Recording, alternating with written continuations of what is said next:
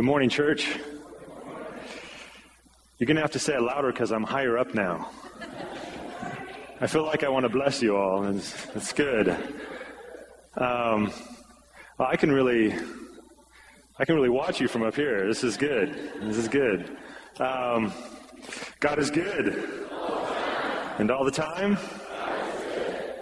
The fact that we have a place to worship today is showing God's goodness. Amen.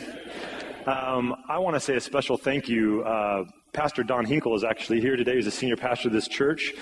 Pastor Don, thank you so much for doing this for us. We are so blessed, um, and uh, and Olin, who's running sound and taking care of us here and making sure you can hear and, and so forth. Thank you for for being here and serving us in this special way. We're we're really really blessed.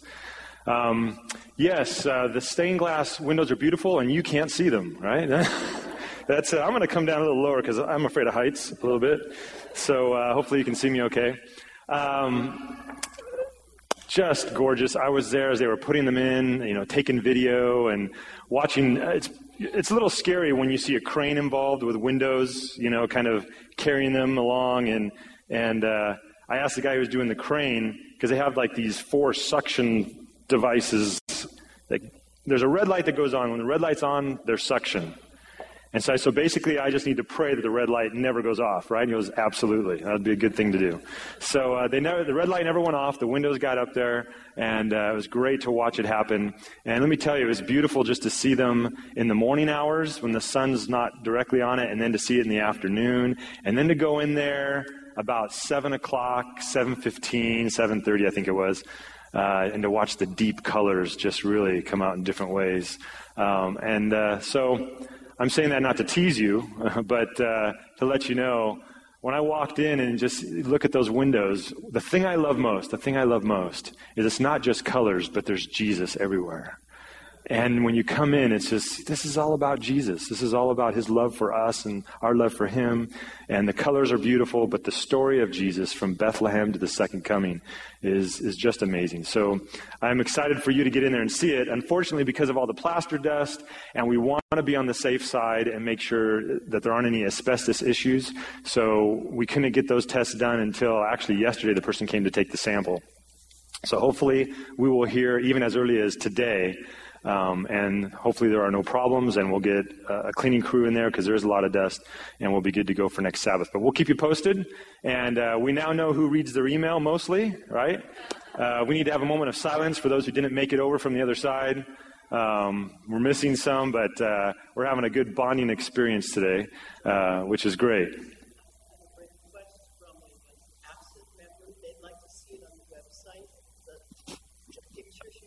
Oh, the pictures. Of the stained glass windows? Yes, we'll do that. But we probably should get some better pictures than I took with my iPhone. That's probably. I don't want to cheapen the cheapen the beauty of it, you know. Um, but anyways, uh, but it's good to be together. Thanks for making it to the other side here, uh, making the journey. And uh, you know, I know you're serious when you know the sermon's going to be on the minor prophets. You know, it's like you make the journey, and we're going to hear about Nahum today. So uh, that's pretty hardcore. You guys are you guys are in it for sure. Um, also, I just want to take a minute uh, to just say Happy Father's Day to all the fathers out there. Um, and uh, it's not easy being a father in today's world. It's really tough, and so men just want to encourage you to love strong and uh, just be present with your family. It's easy to get lost into all the work and everything else, but our families need us. And uh, God's grace and peace be with you in the journey of, of fatherhood. I told you last year that I had a better Father's Day than you did. I don't know if you remember that. Probably not. Uh, then uh, my wife asked me what I wanted for Father's Day, and I said I wanted a Camaro. And she got me a Camaro for a day. And um, I had to return it before it turned back into a pumpkin. And uh, so I did that. But we had a great time. So she asked me this year what I wanted for Father's Day, and I said I want a Ferrari. And uh, no, I'm, I'm, just kidding. Uh, can't afford to rent a Ferrari even. So, uh, but I don't know what we're going to do, but we're going to have fun uh, tomorrow on Father's Day. Well, we are uh, continuing our series on majoring in the minors, the 12 minor prophets found in the, the end of the Old Testament. And today we are in the book of Nahum. And uh, I don't know about you if you've ever been bullied in your life. Um, guessing some of you maybe have experienced that as a kid or even as an adult. There's bullies of all ages. And especially now with the internet, there's a lot of bullying that can take place. Facebook, you know, Twitter, different things, you name it. There's all kinds of bullying that can happen. But I, I'm still remembering times when I was bullied as a kid. I remember being in first or second grade, and there was a there was a guy in our school, and you know, my mind, I'm not sure. I'm thinking he was like junior high, maybe early high school. But you know, I was a first or second grader, so he could have been a fifth grader for all I remember. And uh, but he used to chase me, and I don't know if you've ever seen this before. But you ever seen anybody who can like flip their eyelids inside out? Yeah, it's kind of freaky, you know.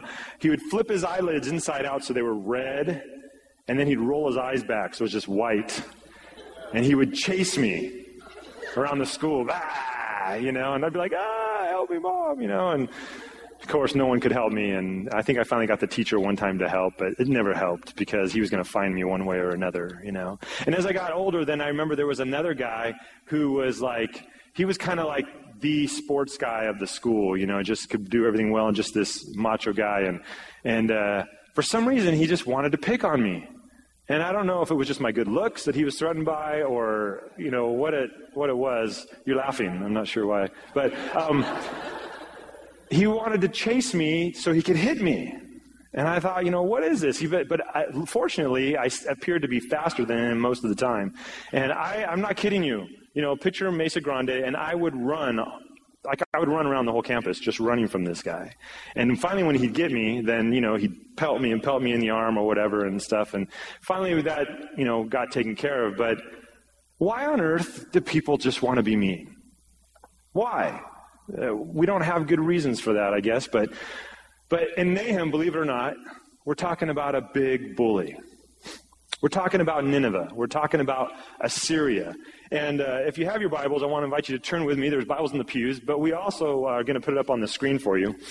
And in the book of Nahum, God is addressing a bully.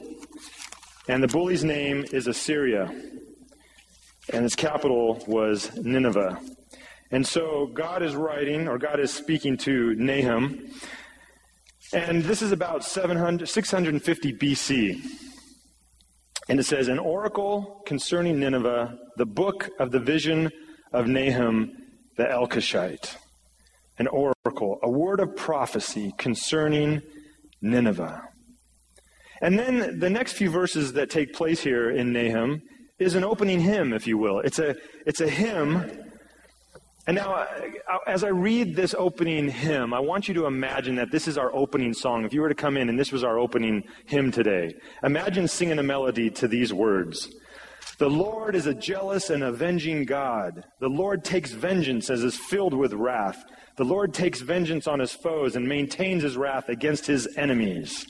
How would you like that to be your opening hymn for the morning? That just doesn't feel right, right? You want to come in here and sing about God's love and His kindness and His compassion and that we're all forgiven. But this is the opening hymn for Nahum. The Lord is a jealous and avenging God. The Lord takes vengeance and is filled with wrath. The Lord takes vengeance on his foes and maintains his wrath against his enemies. You notice a word that keeps repeating there? That V word, vengeance. Vengeance. Do you like to think of God as an avenging God? Maybe you do. Uh, maybe you don't. And then verse 3, which the hymn continues, but the Lord is slow to anger and great in power, and the Lord will not leave the guilty unpunished. His way is in the whirlwind and the storm, and the clouds are the dust of his feet. Vengeance, avenging. Nahum has a message to Nineveh to Assyria for the people of Judah about this venging God. Now, vengeance is kind of a it can be a popular thing and, and to some I think it's a, it feels good. Doesn't it doesn't it feel good when the person who's really mean gets it? You ever I mean, honestly, you don't have to raise your hands, but it kind of feels good, doesn't it? It's like, yes, they finally got what was coming to them. I mean, one of the blockbuster movies this summer is what? You know? The Avengers, right? Captain America, the Incredible Hulk, Iron Man, you know, all these people, Thor, people who get the mean people, who get the people, and it feels good that, yes, finally they, they got it, the bad guy. The good guy wins in the end. But vengeance also has to do with, with judgment and dealing with a judge, if you will, the person who says what's right and what's wrong. Now, I'm just going to be honest with you. When it comes to the end of time and it comes to um, my sins, I'm glad y'all aren't my judge. Now, don't take that personally, because you can be glad that I'm not your judge. But a judge makes a decision on, all right, where does this person stand? Now, I have found in life, and I, I think you've probably found this too, that it's easy to base your reality on false information. Now, none of you have probably ever done that before, right? But I've been in a conversation with people from time to time where maybe there's been a misunderstanding 10, 15, 20 years ago. And their judgment about a person is based on this reality, this fact that they have in their mind. To find out that the fact they had about maybe a person or a people group was in fact incorrect. And so for 10, 15, 20 years, their judgment on this person or people group was absolutely wrong. But we don't have a judge like that, thank God. But our judge, God, through Jesus Christ, is described as a vengeful God in the book of Nahum. Someone who takes vengeance. Now, it's important for us to understand. It's important for us to understand a bit about Assyria because we could say they were mean people, they were bullies, they did unkind things, and that wouldn't be even close to what it was. I want to take you through a few verses in Nahum and then share something from you from uh, the Holman Bible Dictionary about Assyria. Beginning with chapter 2, verse 13, and we're going to go into the first five verses of chapter 3. It says, I am against you, declares the Lord Almighty. I will burn up your chariots in smoke, and the sword will devour your young lions. I will leave you no prey on the earth. The voices of your messengers will no longer be heard. Woe to the city of blood, full of lies, full of plunder, never without victims. You starting to get the feel of the Assyrians? The crack of whips, the clatter of wheels, galloping horses and jolting chariots, charging cavalry, flashing swords and glittering spears, many casualties, piles of dead bodies without number, people stumbling over the corpses. All because of the wanton lust of a harlot, alluring the mistress of sorceries who enslaved nations by her prostitution and peoples by her witchcraft. I am against you, declares the Lord Almighty. I don't know about you, but I'm glad God was against Assyria. Stumbling over the corpses, piles of bodies that have been slaughtered. We're not just talking about someone who chased someone so they could hit them. The very last verse in chapter 3, verse 19 says, Nothing can heal your wound. Your injury is fatal, God is saying to them. Everyone who hears the news about you claps his hands at your fall, for who has not felt your endless cruelty? Now, if you have young children, you might want to divert them a little bit, because I want to share with you some of the truth about this situation. This is from the Holman Bible Dictionary about the Assyrians. The Assyrians worshipped the vicious god Ashur and a multitude of other gods and goddesses. Assyrian brutality and cruelty were legendary. The Assyrians were known to impale their enemies on stakes in front of their towns and hang their heads from trees in the king's gardens. They also tortured their captives, men, women, or children, by cutting off noses, ears, or fingers gouging out their eyes or tearing off their lips and hands. They reportedly, listen to this, they reportedly covered the city wall with the skins of their victims. Rebellious subjects would be massacred by the hundreds, sometimes burned at the stake, and then their skulls would be placed in great piles by the roadside as a warning to others. Vengeance is mine, saith the Lord. I am glad that God would not stand for this type of brutal, horrific massacring. In verses 9 through 11, Nahum goes on and says, Whatever they plot against the Lord, he will bring to an end. Trouble will not come a second time. They will be entangled among thorns and drunk from their wine. They will be consumed like dry stubble. From you, and the NIV includes O Nineveh, which isn't in the Hebrew, but from you has one come forth who plots evil against the Lord and counsels wickedness. Now, unless you look at the original language here, you would completely miss what many scholars think is being said here. When Nahum writes, whatever they, the Hebrew is you, whatever you plot against the Lord, he will bring to an end, and trouble will not come a second time.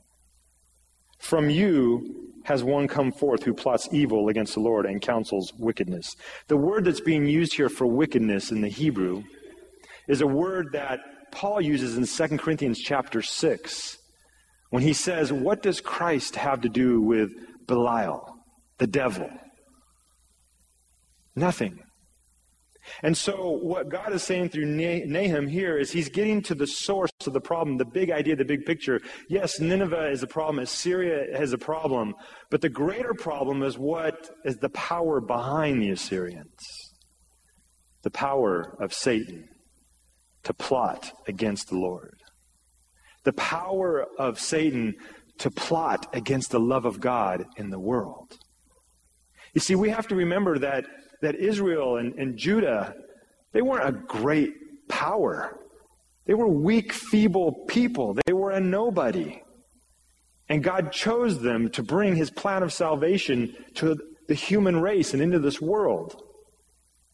And so Satan wants to stop God's plan of salvation in this world. And Nineveh, the Assyrians, were cooperating with him. And so not only was God wanting to just stop the brutality and stop the horrible killing that was taking place through the Assyrians, he was stopping them because it was a threat to his plan of salvation in this world. We have to remember that. God was not going to let his plan of salvation be stopped his love would not be stopped. And so God says, I will avenge, I will take action on this. We all like good stories. We all like happy endings. We watch TV shows, you know, like for instance, maybe some of us watch The Biggest Loser, right? Watch people lose hundreds of pounds. And then you wonder, you know, well, where are they five years from now? They still lose the weight or did they gain it all back? What about the lottery winner that won millions of dollars who was poor and didn't have anything and now they have these millions? Where are they now five years from now? Do they still have the money? What did they use it for? What, what happened? Well, Nahum is kind of a continuing of the story, if you will. Because a hundred years before Nahum, Jonah preached to Nineveh. Jonah went, if you remember the story of Jonah, he didn't want to go and he was fleeing from God. He gets swallowed by the fish and he ends up going to Nineveh and he preaches the good news.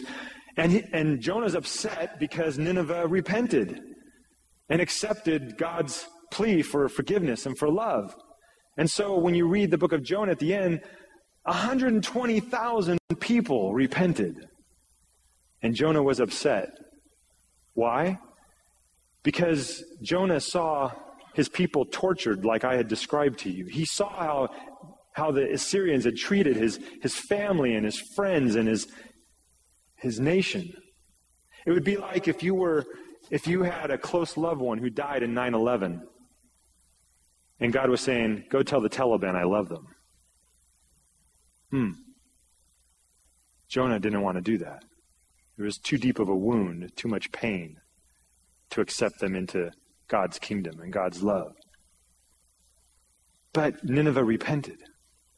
And so when you watch VeggieTales and you watch Jonah and you watch stories and you read the story and you go, Yay, God's love, they accepted God's love. Well, 100 years later, they're back to their ways. They're back to the killing. They're back to all of the horrific things that I shared with you. And so God comes back and he says, That's it. I'm slow to anger. It's been a hundred years, and you don't want what I'm offering. And I can't let this continue. I can't let it go on. I will not let it continue. And so Nahum brings this word to Assyria and to the Ninevites. And this plotting of the devil, the plotting of Satan through Assyria, God says he will bring to an end. Whatever Satan plots against the Lord and anyone who's with him, God will bring to an end, verse 9 says. Trouble will not come a second time. For from you, verse 11, has one come forth who plots evil against the Lord, who plots evil against God's love. But there's good news. There's good news. When you plot against love, you want suffering. You want pain. You want control at all costs. You want misery. You want death. And in fact, you want hell and not heaven. But there is good news because Nahum continues in verse 15 of chapter 1. He says, Look, look, there on the mountains, the feet of one who brings good news, who proclaims peace. Celebrate your festivals, O Judah, and fulfill your vows. No more will the wicked invade you, they will be completely destroyed. Look, the good news God is with you. God is going to see you through this. Shalom will happen, peace will happen. And you will celebrate your festivals. And what did they do when they celebrated their festivals? They proclaimed the love of God in the world and his provision for them. No longer would their festivals be stopped by the power of the enemy, but God's plan of salvation would continue to be proclaimed and celebrated in their festivals and in their, their rituals and in their life and in their vows. No more will the wicked invade you. They will be completely destroyed. In verse 7 of chapter 1, a verse that maybe many of us know and take comfort in, the Lord is good, a refuge in times of trouble. He cares for those who trust in him. But with an overwhelming flood, he will make an end of Nineveh. He will pursue his foes into darkness. The Lord is good, a stronghold, a refuge in times of trouble. He cares for those who trust in him. The word Nahum, Nahum's name, if you will, means comfort. God, through Nahum, was bringing a message of comfort to his people who were suffering horrifically, saying, Take comfort. I'm working this out. This won't continue forever. 50 years after this message, Assyria was taken over by Medes and by Babylon. It ended. God took care of his people. You see, the good news is that even though even though Satan plots against the love of God, even though Satan roams this world like a devouring lion, God's love will never fail. As 1 Corinthians 13 says, love does not delight in evil, but rejoices with the truth. It always protects, always trusts, always hopes, always perseveres. Love never fails. No matter how hard Satan tried to plot against the love of God, through Herod and killing the young boys to try to get to Jesus, the Messiah. No matter how hard Satan tried to plot against the love of God through the temptations of Jesus, to get him to bow down and do things that he wanted him to do, no matter how hard he tried to keep him in the tomb, God's love would not fail. God's love never fails.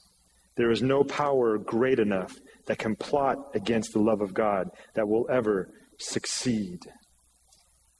There will come a day, Revelation says, when the bully,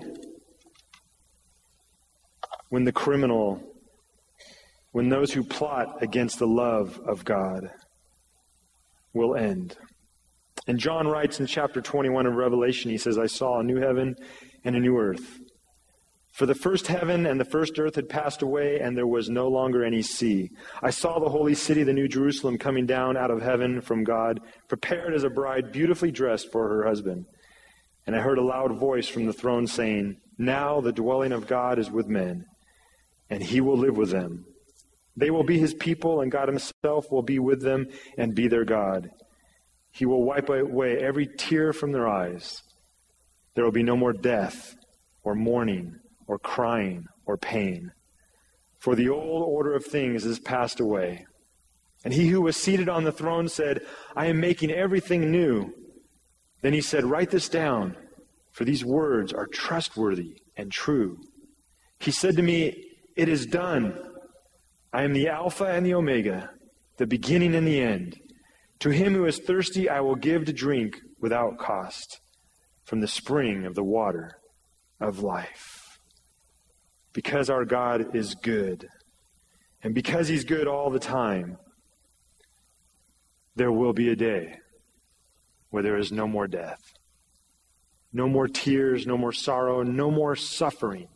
And just as God has proved himself over and over through history, and specifically through the cross of Jesus Christ, the life of Jesus Christ, we know his word is true. And we can take comfort in him, even though Satan continues to plot against the love of God, even those who work with him plot against God's love we can trust and have faith that God's love will not fail. Because God is good, I can trust Him with the vengeance. And I'm glad that the scripture says, Vengeance is mine, saith the Lord. Vengeance is not John's. Vengeance is not yours. Vengeance is God's. And we can trust our loving, faithful, compassionate God with the vengeance, to let Him handle it, to let Him sort it all out. No matter how hard Satan or anyone plots against God, our God's love will never fail. Let's pray. Lord, thank you for your amazing love. Thank you that no matter how hard Satan has plotted against your love, through the centuries, through the millennia, your love has not failed. And Lord, as difficult as it is sometimes to think about you being a vengeful God, thank you that you are a God of goodness that handles the vengeance. And that the killing, the murdering, the abuse, all of the things that are despicable and horrible will end. Thank you for being such a good God that you will take care of that. Give us the faith to keep trusting in your love to know that no matter how tough things get, no matter how hard things get, no matter how bullies come to us in our life, that we can take comfort in you and that you are taking care of it. May we seek you, our good God, as our refuge and our strength. Take a moment now in silent prayer just to be still and listen to God's Spirit speak to your heart and mind this morning.